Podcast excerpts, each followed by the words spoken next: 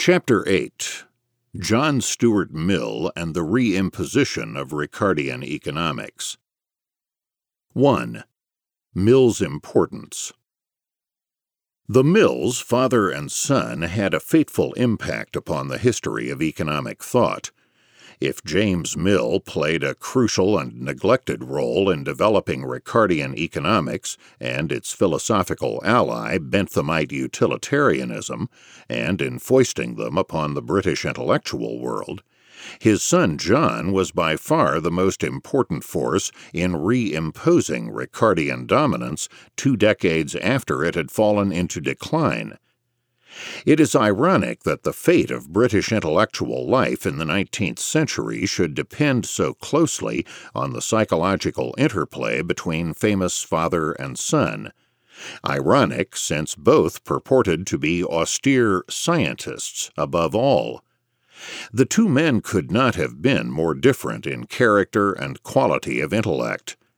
James Mill, as we have seen, was a hard-nosed, hard-hitting, self-confident, hardcore cadre type, in intellect and action, original in carving out an architectonic system of economics, philosophy, and political theory, and then supremely energetic in organizing people and institutions around him to try to put them into effect.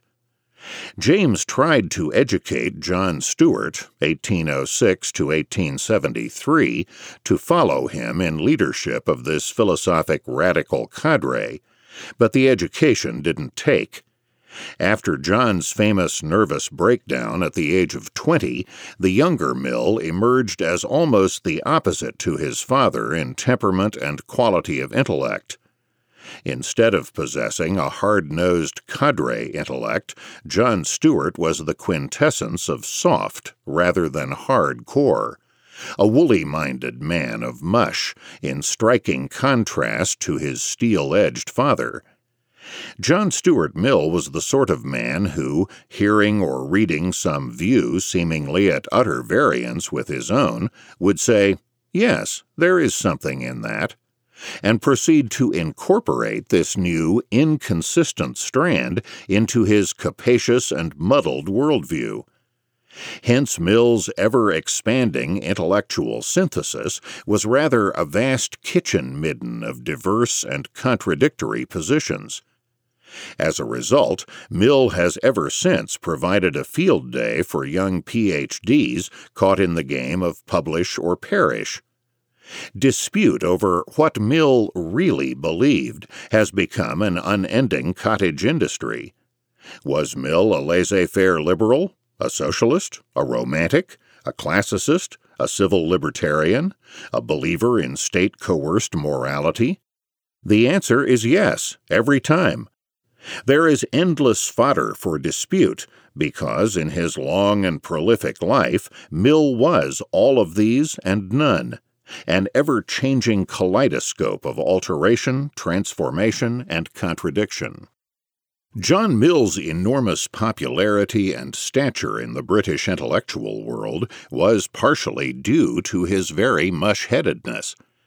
Here was this person of undoubted intellectual parts, an erudite man growing up in a circle of distinguished scholars and political activists, and yet here is this eminent man who sees good in all conceivable positions, even the reader's, whoever he may be. Add to this another unusual note: Mill's felicitous style. For in the history of thought, the style very much reflects the quality of mind. Clear-headed thinkers are usually lucid writers, and confused and inchoate thinkers usually write in the same way. Ricardo's crabbed and tortured style reflected the muddled complexities of his doctrine. But Mill was unusual in possessing a graceful and lucid style that served to mask the vast muddle of his intellectual furniture. Ricardo won at least brief popularity for his very obscurity, though he had the invaluable aid in spreading his doctrine of such clear writers as James Mill and John McCullough. But John Mill won fame and influence partly through the grace of his writing. If he had known the full extent of his son's defection of character and intellect, the elder Mill would surely have despaired. But he never really found out, for John learned early to dissemble, playing a double game throughout his twenties while his father was still alive.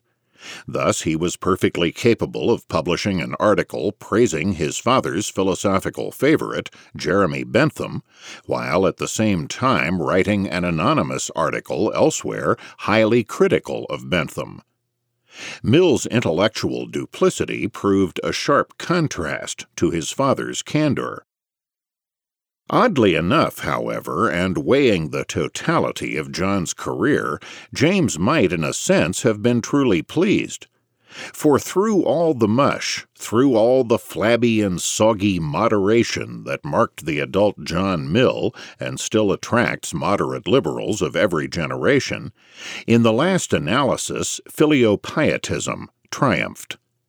When push at long last came to shove in the mind of John Stuart Mill, he came down, albeit, of course, moderately, on the side of his father's two idols, Bentham and Ricardo.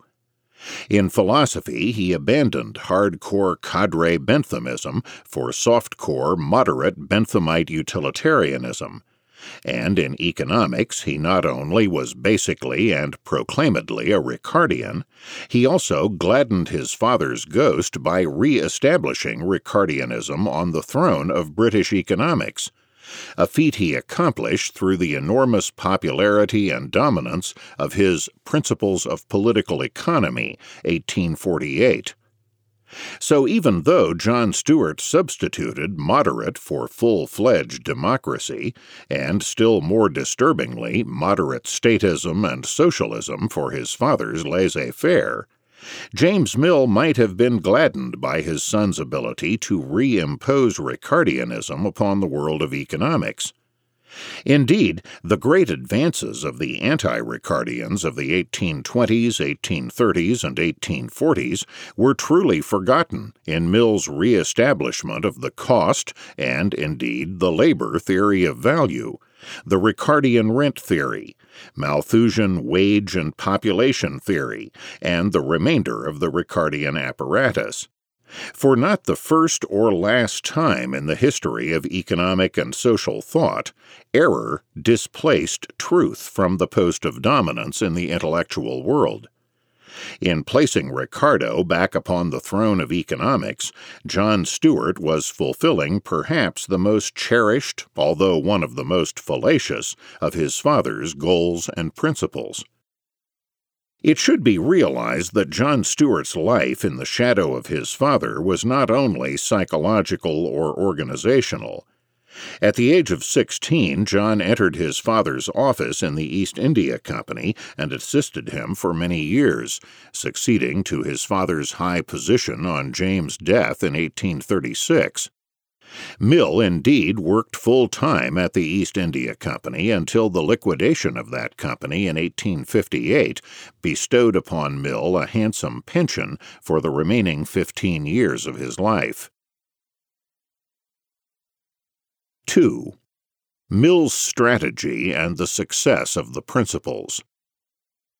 The proximate reason for the enormous success and influence of the Principles was the remarkable best-selling triumph of Mill's first book, A System of Logic, eighteen forty-three, which caught on with intellectuals and general readers of the age in a way that no tome on logic and epistemology has done before or since. Mill's Principles was shrewdly designed as a comprehensive, massive, two-volume treatise in the Wealth of Nations mold, accessible to economists and laymen alike. It went through no less than seven editions in Mill's lifetime, as well as a cheap People's edition and an abridged version for the American market. The Principles continued to serve as the standard British text in economics through the early twentieth century. In a fascinating article, Professor De Marchi contends that much of the seeming confusion, muddle, and moderation permeating Mill's principles was a deliberate strategy designed to soften up and conciliate the numerous enemies of Ricardianism, and thereby to win their support for a covert re-establishment of Ricardian dominance. To put it far more bluntly than does Professor De Marchi, Mill engaged in a strategy of duplicity to confuse the enemy and to win their support for at least the essentials of the true Ricardian doctrine. If De Marchi is correct, there is far more Machiavelli in Mill's dithering openness to all points of view than has been supposed. De Marchi notes that Mill had consciously adopted since eighteen twenty-nine what Mill called the strategy of practical eclecticism, which amounts to lulling and disarming the opposition, and, by seeming conciliation, to manipulate them into believing that they had spontaneously arrived at what Mill held to be the truth. In short, a strategy of deception and duplicity. It is impossible to estimate how much of John Stuart Mill's inveterate and eternal contradictions, qualifications, and alterations were due to honest muddle-headedness, and how much to devious and evasive intellectual broken-field running. Did Mill himself always know? At any rate, the tactic seems to have worked, as enemies from all sides of economic theory in general, and of Ricardianism in particular, were charmed by Mill's middle-of-the-road benevolence to all and sundry. They might not have been converted to hard or even soft-core Ricardianism, but they were virtually all impressed by Mill's conceding one point after another to themselves or others. All, of course, except Marx, who, as a preeminent cadre type, poured out a proper vial of scorn upon Mill's shallow syncretism and attempt to reconcile the irreconcilable. One by one, Tories, romantics, socialists, and practical men warmed up to Mill himself and to his alleged achievements. Thus we have seen how Mill introduced into economics and managed to make dominant the unfortunate hypothetical methodology of positivism, as contrasted to the praxeological system of deduction from true and complete axioms advocated and employed by Say and Senior. Ricardo had expressed no methodological views, although his method in practice was deduction from a few unreal and deeply flawed axioms. In the course of pursuing this method, Mill introduced the disastrous and fallacious hypothesis of the economic man, which left economics deservedly open to ridicule as false to the nature of man. But Mill's substitution of hypothetical, of at least professedly tentative and humble positivism, charmed the enemies of deductive praxeology. For example, there had grown up at Cambridge University a group of militant Baconian inductivists, men who angrily rejected as unscientific any sort of abstract theory in the social sciences. These belligerent anti-theorists, who held that proper theory can only be a patient enumeration and collection of countless empirical facts, were the ancestors of American institutionalism and of the German historical school. The Cambridge group of four, who were originally friends as undergraduates, was headed by William Whewell, seventeen ninety-four to eighteen sixty-six, who became a fellow and then master of Trinity College, an eminent mathematician, a professor of mineralogy, and then of moral philosophy at Trinity, and twice vice-chancellor of the university.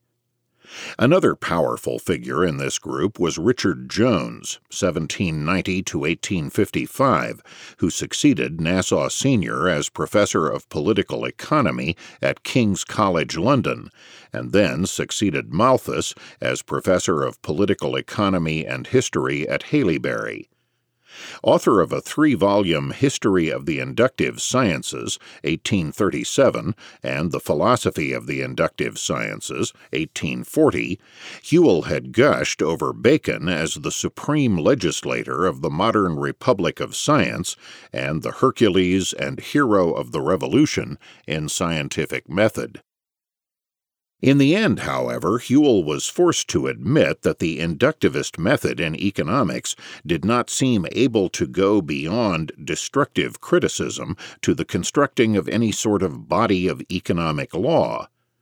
Perhaps that is why Whewell, at least, ended by toying with mathematical Ricardian models, flirting with the kind of abstract economics he had long professed to despise. William Whewell was not converted from inductivism to positivism by Mill, but he was moved to express approval of Mill's principles as a whole. Others whom Mill charmed were Tory writers long hostile to political economy and to its free trade conclusions.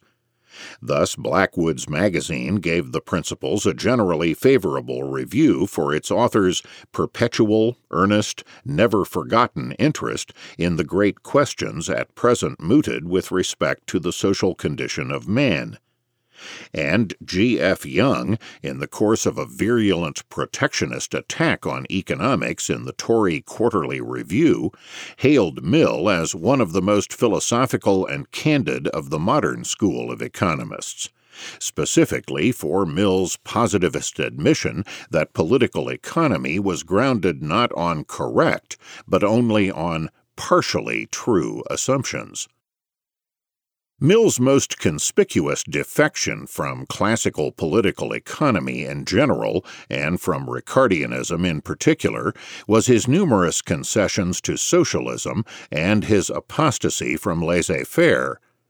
In general, the British classical economists had not exactly been consistent laissez-faire stalwarts, in contrast to J B Say and his school in France, including such people as Charles Comte, Charles de Noyers, Frederic Bastiat, Gustave de Molinari, and their numerous followers.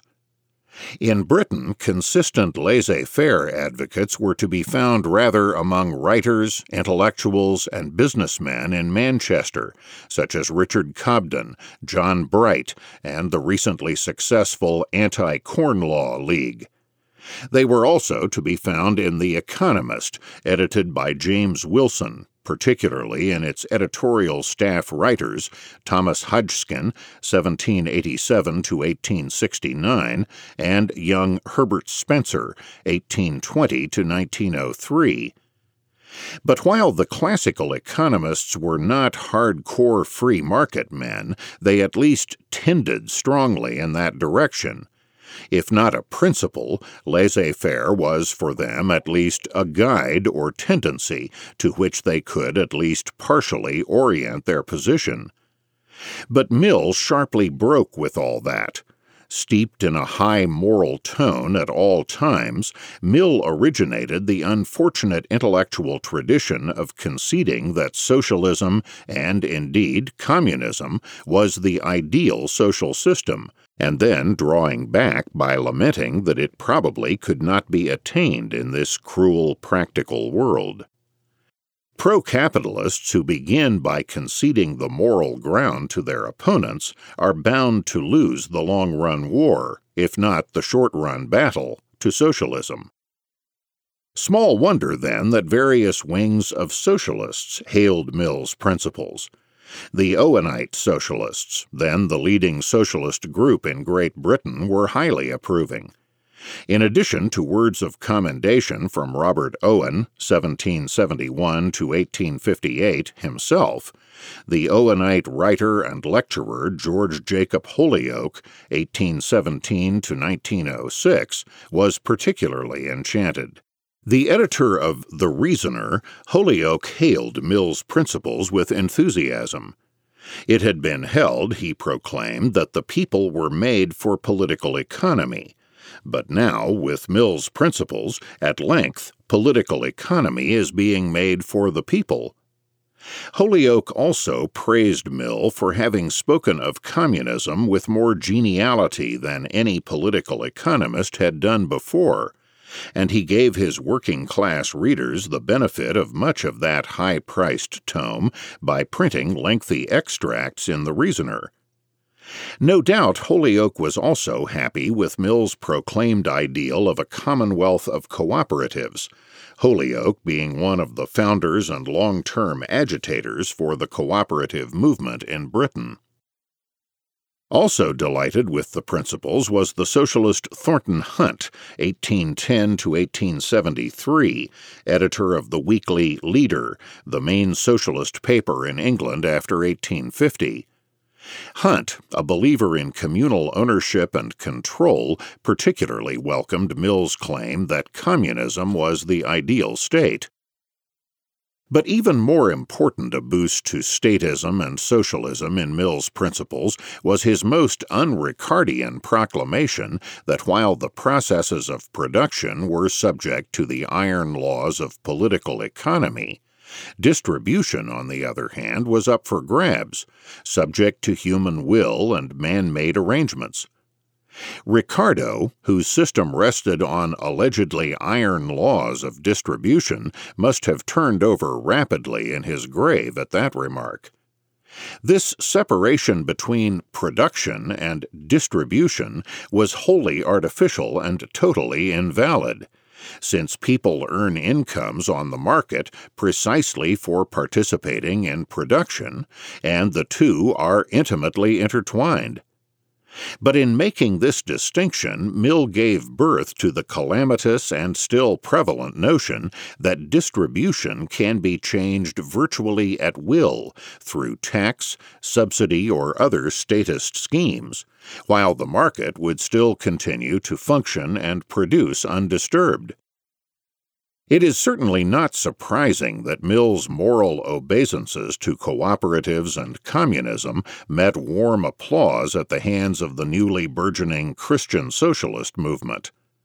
Of the troika of young Anglicans who led the Christian socialists, the Reverend Charles Kingsley, eighteen nineteen to eighteen seventy-five, hailed the principles, as did another of the leaders, the attorney John Malcolm Ludlow, in Fraser's magazine. Fraser's had been purchased in eighteen forty-seven by John William Parker, who became its de facto editor.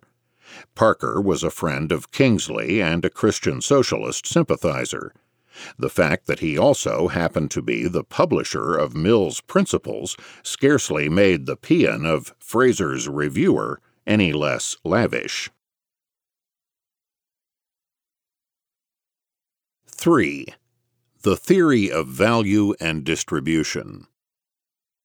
Mill's handling of the theory of value was characteristic of the man, a hard core of filio-pietism wrapped in layers of enigma and muddle. And so the labor theory, cost of production theory of value was restored to a dominant place in classical economics, but hedged about with Mill's usual string of evasive and self-protective qualifications. Thus Mill accepted Bailey's demolition of Ricardo's search for an impossible, invariable measure of value. But, on the other hand, Mill displayed his contempt for even the idea that consumption and utility could have any influence upon value by removing consumption from its traditional niche as a basic part of the economics text. Instead, Mill's principles was divided into production, distribution, exchange, and government, with nary a mention of consumption. Yet, despite Mill's inconsistency and muddle, his stance of humility suddenly dissolved into his astonishingly arrogant claim that his pronouncements would be the last word for all time on the theory of value. In a famous faux pas, Mill proclaimed that, happily, there is nothing in the laws of value which remains for the present or any future writer to clear up. The theory of the subject is complete. Now, it is true that Mill had the bad luck to be writing these words only two decades before the marginalist revolution completely overturned value theory. But even so, it was inexcusable for anyone as knowledgeable as Mill was supposed to be in scientific method and the history of science to be caught writing this sort of statement. And Schumpeter tells us that the same sort of hubris had marked Mill's system of logic. It is an odd paradox indeed to see a thinker habitually changing course and qualifying every thought and deed, and yet insisting that his is the last conceivable word on any particular subject. Upholding and restoring the dominance of Ricardo's theory of profit, Mill insisted on returning to the Ricardian dictum that profits are dependent on and inversely proportionate to wages. Cleverly paying obeisance to his friend Nassau Senior's concept of abstinence and agreeing with Senior that profits, interest, were the remuneration of abstinence, Mill managed to weaken the concept and to return somehow to insisting on labor as the sole cause of profits. On wages, too, Mill returned squarely to Malthus, differing only by holding out the hope of ameliorating the alleged problem of population growth by enthusiastic and determined use of birth control. The change over the half-century was the difference between the stern preacher and the progressive feminist. Alexander Gray's comment on Mill's passion against what he considered to be excessive births is both witty and apposite. In writing on the population question, his, Mill's, voice quivers with a righteous indignation which leads him to a violence of language nowhere to be found in Malthus. Excessive procreation is for Mill on the same level as drunkenness or any other physical excess, and those who are guilty should be discountenanced and despised accordingly. One of John Stuart Mill's most famous moves in economic theory was his typically dramatic, emotional, and yet carefully hedged recantation of the wages fund doctrine. In company with other classical economists, having explained the supply of labor by the quantity of population, Mill then went on to explain the demand for labor, rather sensibly, as the sum of gross savings or circulating capital available for paying workers until the product was produced and sold. This available amount he called the wages fund.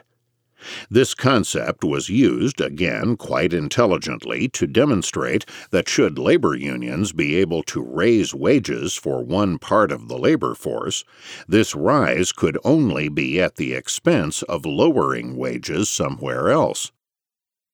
The wages fund analysis of the demand for labor was, in one important sense, a retreat from Say and others who emphasized that the demand for and prices of factors of production are determined by their productivity in producing consumer goods desired and demanded by the public. For Mill, this retreat was part and parcel of his orchestrated shift back to Ricardo. On the other hand, the wages fund doctrine was correct as far as it went. At any given time, there is a certain amount of gross savings to be invested in paying factors of production. Therefore, paying more in one place because of pressure by suppliers of labor will necessarily reduce demand and payment elsewhere. On the other hand, the wages fund is clearly only a first approximation, for the fund of circulating capital at any given time is not only used to pay wages, but also to pay rent to landlords and interest, profit, to capitalists. In eighteen sixty-nine, Mill's friend and fellow high official at the East India Company, William Thomas Thornton, eighteen thirteen to eighteen eighty, wrote a book entitled On Labor, critical of Mill's wages fund doctrine. Partly this came as a needed attempt to bring consumer demand, and notably expected consumer demand, back into the analysis. But Thornton's main thrust was that the capital fund was not only a fund for wages, but also a fund out of which to pay profits to capitalists, and, he might have added, rents on land. Mill's review of Thornton's book in the Fortnightly Review was overly dramatic enough to be seized upon as a recantation, and as an indication that unions could indeed raise the average level of wages for workers. Actually, Mill, as Schumpeter points out, was simply explaining the doctrine more carefully, and pointing out what should have been obvious— that yes, wages could conceivably increase at the expense of driving profits to zero, but that in the not-too-long run the result would be failure to maintain as well as to expand capital, and hence the impoverishment of everyone, not least of all the working class. There is nothing here contradictory to the wages fund doctrine. It should be added that Colonel Robert Torrens had made the very same concession on the wages fund thirty-five years before and had received none of the attention and noise. The essence of the misnamed wages fund theory was simply a fundamental part of the solidly grounded and established Turgot-Smith theory of capital. How little real significance Mill attached to his recantation is demonstrated by his failure to alter any of his discussion of the wages fund in the seventh and last edition of the Principles published during his lifetime, eighteen seventy-one, explaining in his new preface that the discussion had not ripened sufficiently to make such a change. As Professor Hutt has pointed out in his classic work, the prevalent idea that modifying the wages fund theory led straight to economists justifying unionism and collective bargaining was a canard and a red herring created for the occasion by Mill. Adam Smith and McCulloch had justified collective bargaining on the vague notion of labor's alleged disadvantage in bargaining in the labor market. Indeed, Mill himself in the Principles, while continuing to hold his original wages fund view, offered the same justification, plus the Ricardian theme that without such collective bargaining, wages would be driven down to subsistence level— the iron law of wages once more. And indeed, Henry Fawcett, eighteen thirty-three to eighteen eighty-four, professor of political economy at Cambridge and a devoted Millian, continued to cling to the original version of the wages fund theory as well as labor's disadvantage argument for trade unions. On the other hand, for example, Montefort Longfield, a proto-marginal productivity theorist, took the hard line in opposing unions as never being able to effect a general wage increase. Mill's persistent adherence to the Turgot-Smith-Ricardo theory of savings and capital is demonstrated by one of his famous fundamental propositions on capital, that the demand for commodities is not the demand for labor. Mill was correct on the fundamental nature of this proposition, on the failure of most economists to grasp it, and in hailing Ricardo and Say as two of the economists to stress it particularly. It is no wonder that modern economists, steeped in the fallacies of Keynes, find the proposition puzzling. What it means is that at least the proximate demand for labor is supplied by savings, even though the ultimate demand may be supplied by consumers. More than that, Mill here had hold of the basic Turgot discovery of the time structure of capital, the fact that savings pays for the factors ahead of production and sale, and that the consumers are last down the line of production. Furthermore, savings builds up a capital structure and increases funds paid to wages and other factors, which cannot get paid unless savings are first taken out of income previously supplied to producers by consumers. This theory of capital provided the building block for the developed Austrian theory of the time structure of capital. It is, then, not surprising that Mill also supported Say's law, to which his father had contributed so much. In monetary theory, Mill stood squarely in the Ricardian tradition in fervent opposition to irredeemable paper money. However, he deserted that tradition, as we have seen, in favor of the banking school. And while from his banking school mentor, James Wilson, Mill learned of the malinvestments, especially in fixed capital, that occur in business cycle booms, he also adopted the disastrous Wilsonian belief that money plays a passive and unimportant role in these cyclical booms and busts. In this belief, significantly, he harked back to his father's only difference from Ricardo. Indeed, he also adopted a pre-Schumpeterian view that these over-investment booms, followed by corrective recessions, were necessary to economic growth. four. The shift to imperialism. Classical liberalism, whether natural rights or utilitarian, whether English, French, or German, was devoted to a foreign policy of peace. Its firm opposition to war and imperialism was the libertarian minimal government corollary in foreign affairs to its minimal government stance at home. Opposition to big government, high taxes, and interventionism abroad was the corollary of the same opposition at home. Even when the classical liberals were not totally consistent exponents of laissez-faire in either domestic or foreign affairs, their basic thrust was in that direction.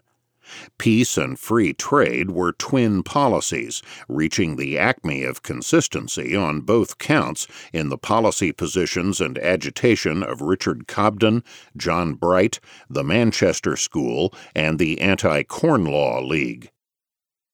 Among the British classical liberals, non-intervention and anti-imperialism were the dominant tradition. Colonialism and special privileges to investment abroad were properly seen as part of the monopoly privileges and controls imposed by mercantilism, none of which confers advantage. In fact, imposes considerable disadvantage on the home population. Jeremy Bentham, James Mill, and the others were generally solidly anti-imperialist, and advocated that Britain give up its colonies and grant them independence. Bentham originally included India in this emancipation, but was talked out of it by James Mill, a high official in the governing organization of India, the British East India Company. The James Mill exception for India was based on a utilitarian white man's burden argument that, even though England was losing economically from governing India, it must continue doing so for the sake of the Indians, who were too savage to be able to govern themselves. In that way, James Mill was able to cast an altruist utilitarian patina over England's often bloody repression in India, and over his own role in that oppression. Mill also was able to propound his own Ricardian assault on the landlord class. Following the Ricardian doctrine that landlords were useless and non-productive, Mill advocated special taxes on ground rent. Being a high official in India, he believed that he was more likely to influence the tax and legal system there.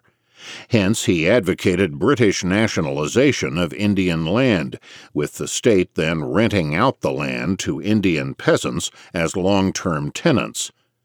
Thus, in a pre-George Georgism, the state would absorb all revenues from land rent. In his turn, John Stuart Mill was happy to advocate the same scheme. Bentham and James Mill also made an exception to their overall anti-imperialism for Ireland, here not indulging in attacks on savagery, but simply asserting that freeing Ireland would be politically impossible. A strange position to take by two theorists usually fearless in advocating unpopular policies. We may speculate, however, an alternative explanation. The English liberal and radical masses throughout the late eighteenth and nineteenth centuries were generally laissez-faire oriented, until the Tories were able to stir up the rabid anti-Catholicism of these dissenter and nonconformist Protestant evangelicals, and thereby split the liberal ranks. Anti-Catholicism long served as the scourge of British liberalism. But John Stuart Mill, in this crucial area, not very filio-pietistic, was able to help change the face of nineteenth-century British liberalism. He was able to take a liberal doctrine generally anti-war and anti-imperialist, though with a few glaring exceptions, and transform it into an apologia for imperialism and foreign conquest. Rather than abandon the empire, as his father and other liberals had urged, John Stuart Mill called for its expansion. Indeed, Mill became the leading force in destroying the philosophic radical party in Parliament in eighteen thirty-eight by splitting their ranks and supporting the violent suppression of the Canadian Rebellion of that year.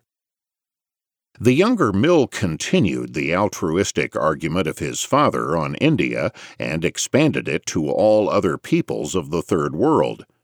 They were all barbarous and needed to be subject to a benevolent despotism.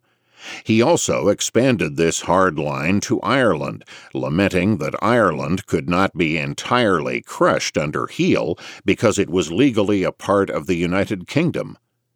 I myself have always been for a good stout despotism for governing Ireland alike India, Mill proclaimed. Himself a high official of the East India Company, John Stuart Mill argued that rule over barbarous colonies like India was best entrusted to autonomous, public-private bodies of experts, such as the East India Company, rather than to the vagaries of Parliament and the English public. After the dissolution of the company in eighteen fifty-four, however, Mill saw no problem in Parliament appointing commissions of experts, such as himself, and delegating rule over India to them. While John Mill grudgingly agreed that the advanced white settler colonies had to be allowed their independence, he hoped that they would continue to be governed by Great Britain. For, in contrast to his father and other liberals, Mill believed that colonies conferred positive economic advantages on the home country. For a while, Bentham had succumbed to worries about surplus capital at home, to be relieved by imperial expansion. But James Mill had succeeded in persuading Bentham otherwise. As an adherent and virtual co-founder of Say's law, the elder Mill had realized that Say's law meant that there would be no gluts from overproduction or excess capital. Therefore, no colonial or imperial safety valve was necessary. John Stuart Mill, however, was converted to the idea of surplus capital by his old friend Edward Gibbon Wakefield, seventeen ninety-six to eighteen sixty-two, son of Edward Wakefield, a philosophical radical friend of Bentham and James Mill.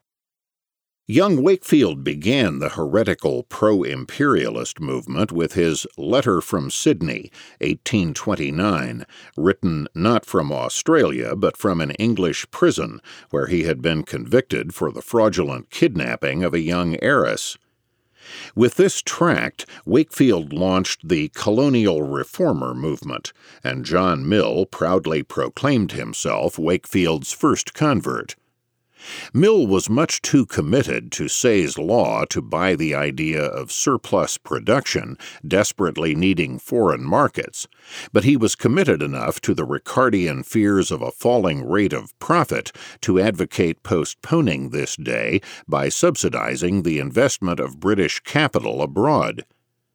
The worry about surplus capital that could not be invested at home should have been put to rest if Mill had been truly committed to Say's law. As for the falling rate of profit, Mill couldn't transcend the Ricardian framework to realize, first, that there is nothing inevitable about a falling rate of profit, that is, interest, since wages do not inevitably press upon profits. And second, to the extent that profit rates fall over time, it is due to falling time preference rates, and then it is scarcely a tragedy, nor does it cause a depression or stagnation, since this interest or profit rate only reflects the desires and values of the participants in the market. And also, since interest rates are not determined by, nor are they inverse to, the stock of capital, there is no guarantee that these rates will be higher abroad than in home countries, such as England. Thus, by being converted to Wakefield's fallacy of the inevitable accumulation of surplus capital in advanced capitalist countries, John Stuart Mill lent his great prestige to the notion that capitalism economically requires empire in order to invest, to get rid of, allegedly surplus savings or capital. In short, Mill was one of the ultimate founders of the Leninist theory of imperialism. five. The Millions. If Mill was able to disarm much of the opposition from the original enemies of Ricardian economics, he was able to establish the dominance of his own muddled version by converting the youth, always the first group to adopt an important new trend or system of thought, for good or ill.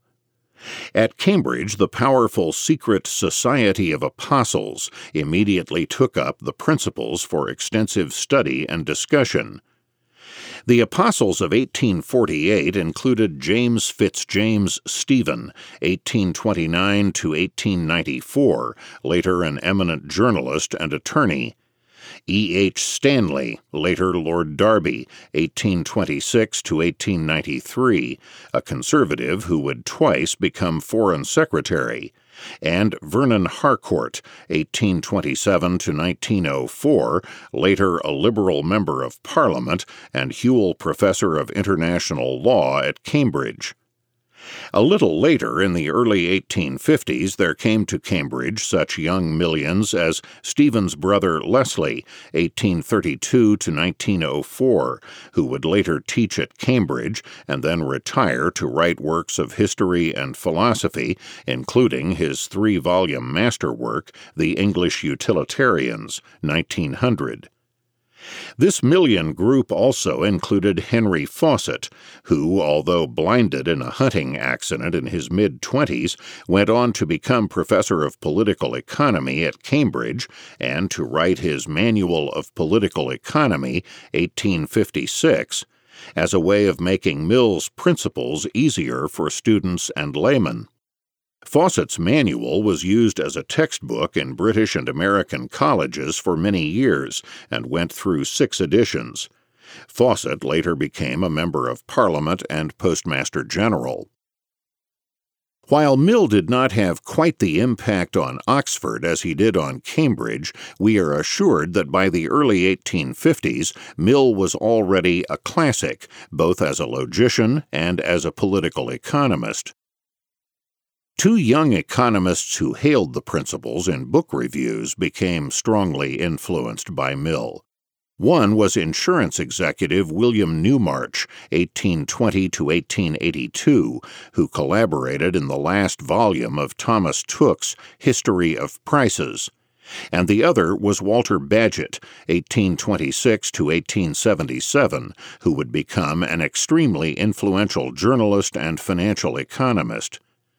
Bagehot was particularly happy to see Mill weaken the laissez-faire precepts of political economy by making his mischievous distinction between production and distribution.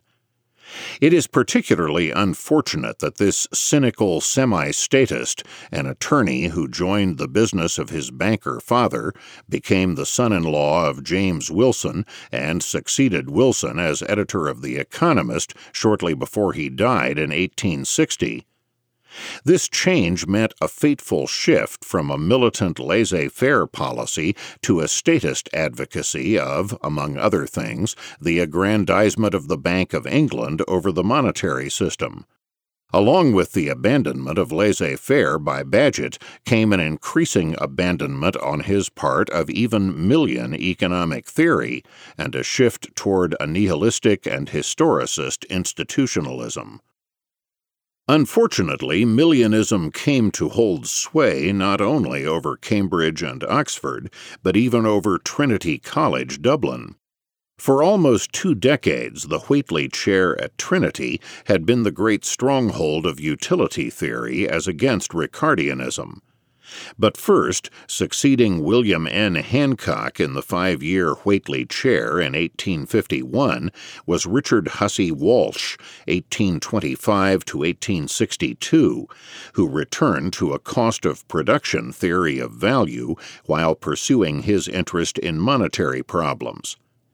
Walsh had graduated from Trinity in eighteen forty-six, and his lectures were published as An Elementary Treatise on Metallic Currency, eighteen fifty-three. Being a Roman Catholic, Walsh was legally barred from a permanent academic career at home, and so, after his term as Whately professor was over, he went to the colony of Mauritius as an administrative and census official.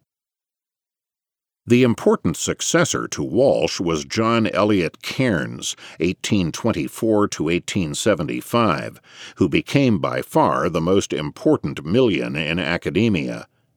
Born in Ireland, Cairns studied at Trinity College and after graduation was admitted to the bar. He acceded to the Whately Chair in eighteen fifty-six, and the following year Cairns won his spurs by publishing his most important work in economics, The Character and Logical Method of Political Economy. So far he followed the pattern of Whately chairholders, but then he broke the mold by being the first of the Whately professors to follow with a lifelong career in university teaching. In eighteen fifty-nine, Cairns was appointed professor of political economy and jurisprudence at Queen's College, Galway. Seven years later, he moved to University College, London, until forced to resign by ill health in eighteen seventy-two. J E Cairns has been known as the last of the classical economists. After Mill's death, he assumed the mantle of outstanding British economist in the minds of the public, and in eighteen seventy-four he lashed out in incomprehension at the revolutionary marginal utility theory of William Stanley Jevons, in Cairns' Some Leading Principles of Political Economy. Cairns was a determined cost-of-production theorist, granting his only significant exception in his well-known theory of non-competing groups. This theory recognized that where factors of production, in particular labor, did not immediately and fully compete with each other, the prices of the factors are determined by demand rather than by cost. Unfortunately, Cairns lifted the theory from Longfield's Lectures on Political Economy without giving him credit. We know that this was not a case of ignorance of a distinguished predecessor, since Cairns assigned Longfield's work in his own classes. Cairns' work of most lasting value, his Character and Logical Method, while including some Millian positivism, was essentially a methodological work in the great Nassau Senior praxeological tradition. Thus Cairns, after agreeing with Mill that there can be no controlled experiments in the social sciences, adds the important point that the social sciences nevertheless have a crucial advantage over the physical sciences. For in the latter, mankind have no direct knowledge of the ultimate physical principles. The laws of physics are not themselves evident to our consciousness, nor are they directly apparent. Their truth rests on the fact that they account for natural phenomena. But, in contrast, Cairnes goes on, the economist starts with a knowledge of ultimate causes. How? Because the economist realizes that the ultimate principles governing economic phenomena are certain mental feelings and certain animal propensities in human beings, and the physical conditions under which production takes place. To arrive at these premises of economics, no elaborate process of induction is needed. For all we need to do is to turn our attention to the subject, and we obtain direct knowledge of these causes in our consciousness of what passes in our own minds, and in the information which our senses convey to us of external facts. Such broad and basic knowledge of motives for action includes the desire for wealth. And everyone knows that, according to his lights, he will proceed toward his end in the shortest way open to him. Cairnes also demonstrates that the economist uses mental experiments as replacements for laboratory experiments of the physical scientist. He shows, too, that deduced economic laws are tendency or if-then laws, and furthermore that they are necessarily qualitative and not quantitative, and therefore cannot admit of mathematical or statistical expression. Thus the extent of a rise in price due to a drop in supply cannot be determined, since subjective values and preferences cannot be precisely measured. In his preface to the second edition of The Character, written two decades later in eighteen seventy-five, Cairnes warns against the growing use of the mathematical method of economics, in this case leveling a just criticism at writers like Jevons. For mathematics, in contrast to its use in the physical sciences, cannot yield new truths in economics. And further, unless it can be shown either that mental feelings admit of being expressed in precise, quantitative forms, or, on the other hand, that economic phenomena do not depend upon mental feelings, I am unable to see how this conclusion can be avoided. In the course of his methodological inquiries and in his battles against Jevons, John Cairnes moved closer to subjective value theory and further from Mill than perhaps he realized. six. Cairnes and the Gold Discoveries. Cairnes' main contribution to positive economic analysis has been neglected by recent historians, though it was once considered a particularly admirable illustration of economic thought and inquiry. The sudden gold discoveries in California in the late eighteen forties, followed rapidly by Australia in eighteen fifty-one, and the consequent enormous increase in gold production, raised important questions on their economic consequences in Britain, as well as whether or not the gold pound would depreciate in terms of commodities. Politically, gold standard anti-inflationists tried to minimize the impact of this increased supply on prices, while the inflationists chortled that at least prices would rise greatly. Among economists, men such as Mill and Torrens, previously in the forefront of currency and banking school struggles, displayed remarkably little interest in the entire process. Most of the interested economists took a primitive proto-Keynesian position that the new gold money would increase capital and employment and therefore would have little effect on prices. It was as if monetary theory had never been discovered.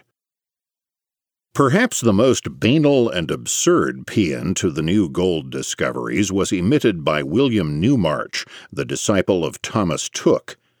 In an address delivered to the British Association for the Advancement of Science in eighteen fifty-three, Newmarch exulted that in Australia the effect of the new gold has been to add the stimulus of a very low rate of interest and of an abundance of capital to the other great and manifold causes of rapid development. Newmarch concluded that generally we are justified in describing the effects of the new gold as almost wholly beneficial. It has led to the development of new branches of enterprise, to new discoveries. In our own country it has already elevated the condition of the working and poorer classes. It has quickened and extended trade, and exerted an influence which thus far is beneficial wherever it has been felt. Newmarch's inflationist, that is, monetary inflationist, twaddle was echoed in the Tory Blackwood's Magazine by Sir Archibald Alison, seventeen ninety-two to eighteen sixty-seven, a leading Scottish attorney, protectionist, and arch-inflationist. Even Professor Henry Fawcett continued the same line, managing to use the wages fund theory for inflationist conclusions. Blithely assuming that the new gold constitutes new capital, Fawcett concluded that therefore the wages fund will increase, raising wages. In fact, it was Fawcett's paper on this question in eighteen fifty-nine, his biographer Leslie Stephen tells us, that led to the discovery of Fawcett. From his own perspective, Marx agreed with Fawcett's article, lamenting that the new gold discoveries in California and Australia had lengthened the viability of capitalism and delayed its revolutionary crisis. Also excited about Fawcett's discovery was the now Bagehot-run Economist, which extravagantly hailed the paper as one of those very rare occasions when an absolutely new truth can be propounded to such a body.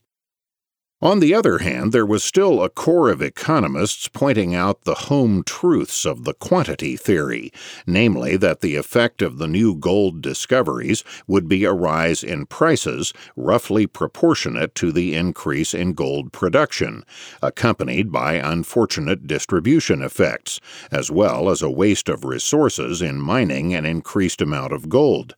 The most important voice warning of the price inflationary consequences of the gold discoveries was the prominent French economist and free trader Michel Chevalier, eighteen oh six to eighteen seventy-nine. Chevalier raised his voice on the issue throughout the eighteen fifties, his book On the Probable Fall in the Value of Gold being translated by Richard Cobden and published in eighteen fifty-nine. The veteran and devoted Ricardian essayist and poet Thomas de Quincey, seventeen eighty-five to eighteen fifty-nine, denounced California and the gold-digging mania in eighteen fifty-two, charging that every ounce of Australian gold should locally be so much more than is wanted. Bonamy Price, a banking school theorist who had succeeded Senior to the chair of political economy at Oxford, denounced the great city apostasy on gold in eighteen sixty-three, noting that the dominant financial opinion hailing the gold discoveries constituted an aberrant reversion to mercantilist inflationist fallacy. The most important response to the gold discoveries was that of John Cairns, whose interest in the problem was piqued in eighteen fifty-six by the ignorant and preposterous assertions by William Newmarch and other inflationists. In a series of articles published between eighteen fifty-seven and eighteen sixty-three, Cairns set forth the quantity analysis, but he also brilliantly went beyond it to resurrect the scholastic Cantillon process analysis, realizing that the distribution effects of the monetary change process were important parts of the picture that should not be swept under the rug. Cairns pointed out that the country with new gold mines will be the first to feel their bad effects, the price increases and the waste of resources, after which, as the new gold flows abroad in return for goods, these bad effects become gradually exported to the other countries of the world. In contrast to the gushing of the inflationists, Cairnes showed that the first country to suffer waste of resources from the new gold was Australia, where previously flourishing agriculture was virtually ruined. The British public and press, however, lost interest in the entire issue by the end of the eighteen fifties. The reason was that prices after the financial panic of eighteen fifty-seven fell back to being only a little bit higher than ten years earlier. Cairnes pointed out quite correctly, however, that this slight rise in prices masked what amounted to a considerable depreciation of the gold pound, perhaps twenty or twenty-five percent. For he noted that, considering the propitiousness of the seasons, the action of free trade, the absence of war, the contraction of credit after the crisis of eighteen fifty-seven, and the general tendencies to a reduction of cost proceeding from the progress of knowledge, were there no other causes in operation, there would have been a very considerable fall of prices at the present time, as compared with, say, eight or ten years ago. In short, without the gold inflation, there would have been a substantial fall in prices, and the slight rise reflected instead a substantial inflationary depreciation of the gold pound. Profound and correct indeed, but far too theoretical a consideration for the British public, who were content to let the problem go so long as the effects of depreciation were not starkly visible. seven. The Million Supremacy. Thus, by the intellectual authority derived from decades of personal and family prominence, and by his work on logic, by force of personality, and by clever stratagems employed in his book, John Stuart Mill was able to make his Principles of Political Economy the dominant force in British economics from the time of initial publication in eighteen forty-eight.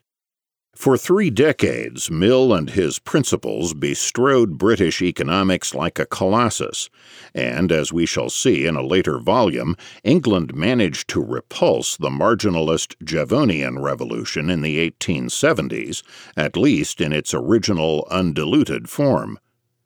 Mill had managed to fasten upon Great Britain a watered-down labor, or at least cost of production, theory of value, a muddled positivist method that gave hostage to inductivist or even organicist critics, a devotion to the gold standard offset by an inflationist banking school theory of crises and cycles and of gold production, and an adherence to the status quo of inflationist Bank of England control and manipulation of the British monetary system. In fact, in every area, John Stuart Mill reimposed the system of Ricardo and his father, but in a far more muddled and diluted manner. In public policy, too, the old Ricardian devotion to laissez-faire was replaced by a vague free-market presumption to which Mill and his followers were always willing to make extensive exceptions. So free were they of the earlier classical and Ricardian dogmatism. Intellectually, however wrong-headed most of the Ricardianism had been, its positions were at least consistent and clear, even if the reasoning supporting those conclusions was generally tangled and incoherent. But the new Millian neo-Ricardianism had no such virtues. Instead, this system was essentially an elusive and self-contradictory jumble. There were no clear-cut positions, only vague tendencies, hedged around by backsliding and qualifications. But British economics was now slowly becoming more centered in academics rather than in businessmen, bankers, or eccentric army officers. And academics and their constituencies all too often confuse contradictory wavering with complexity, wisdom, and judiciousness of mind.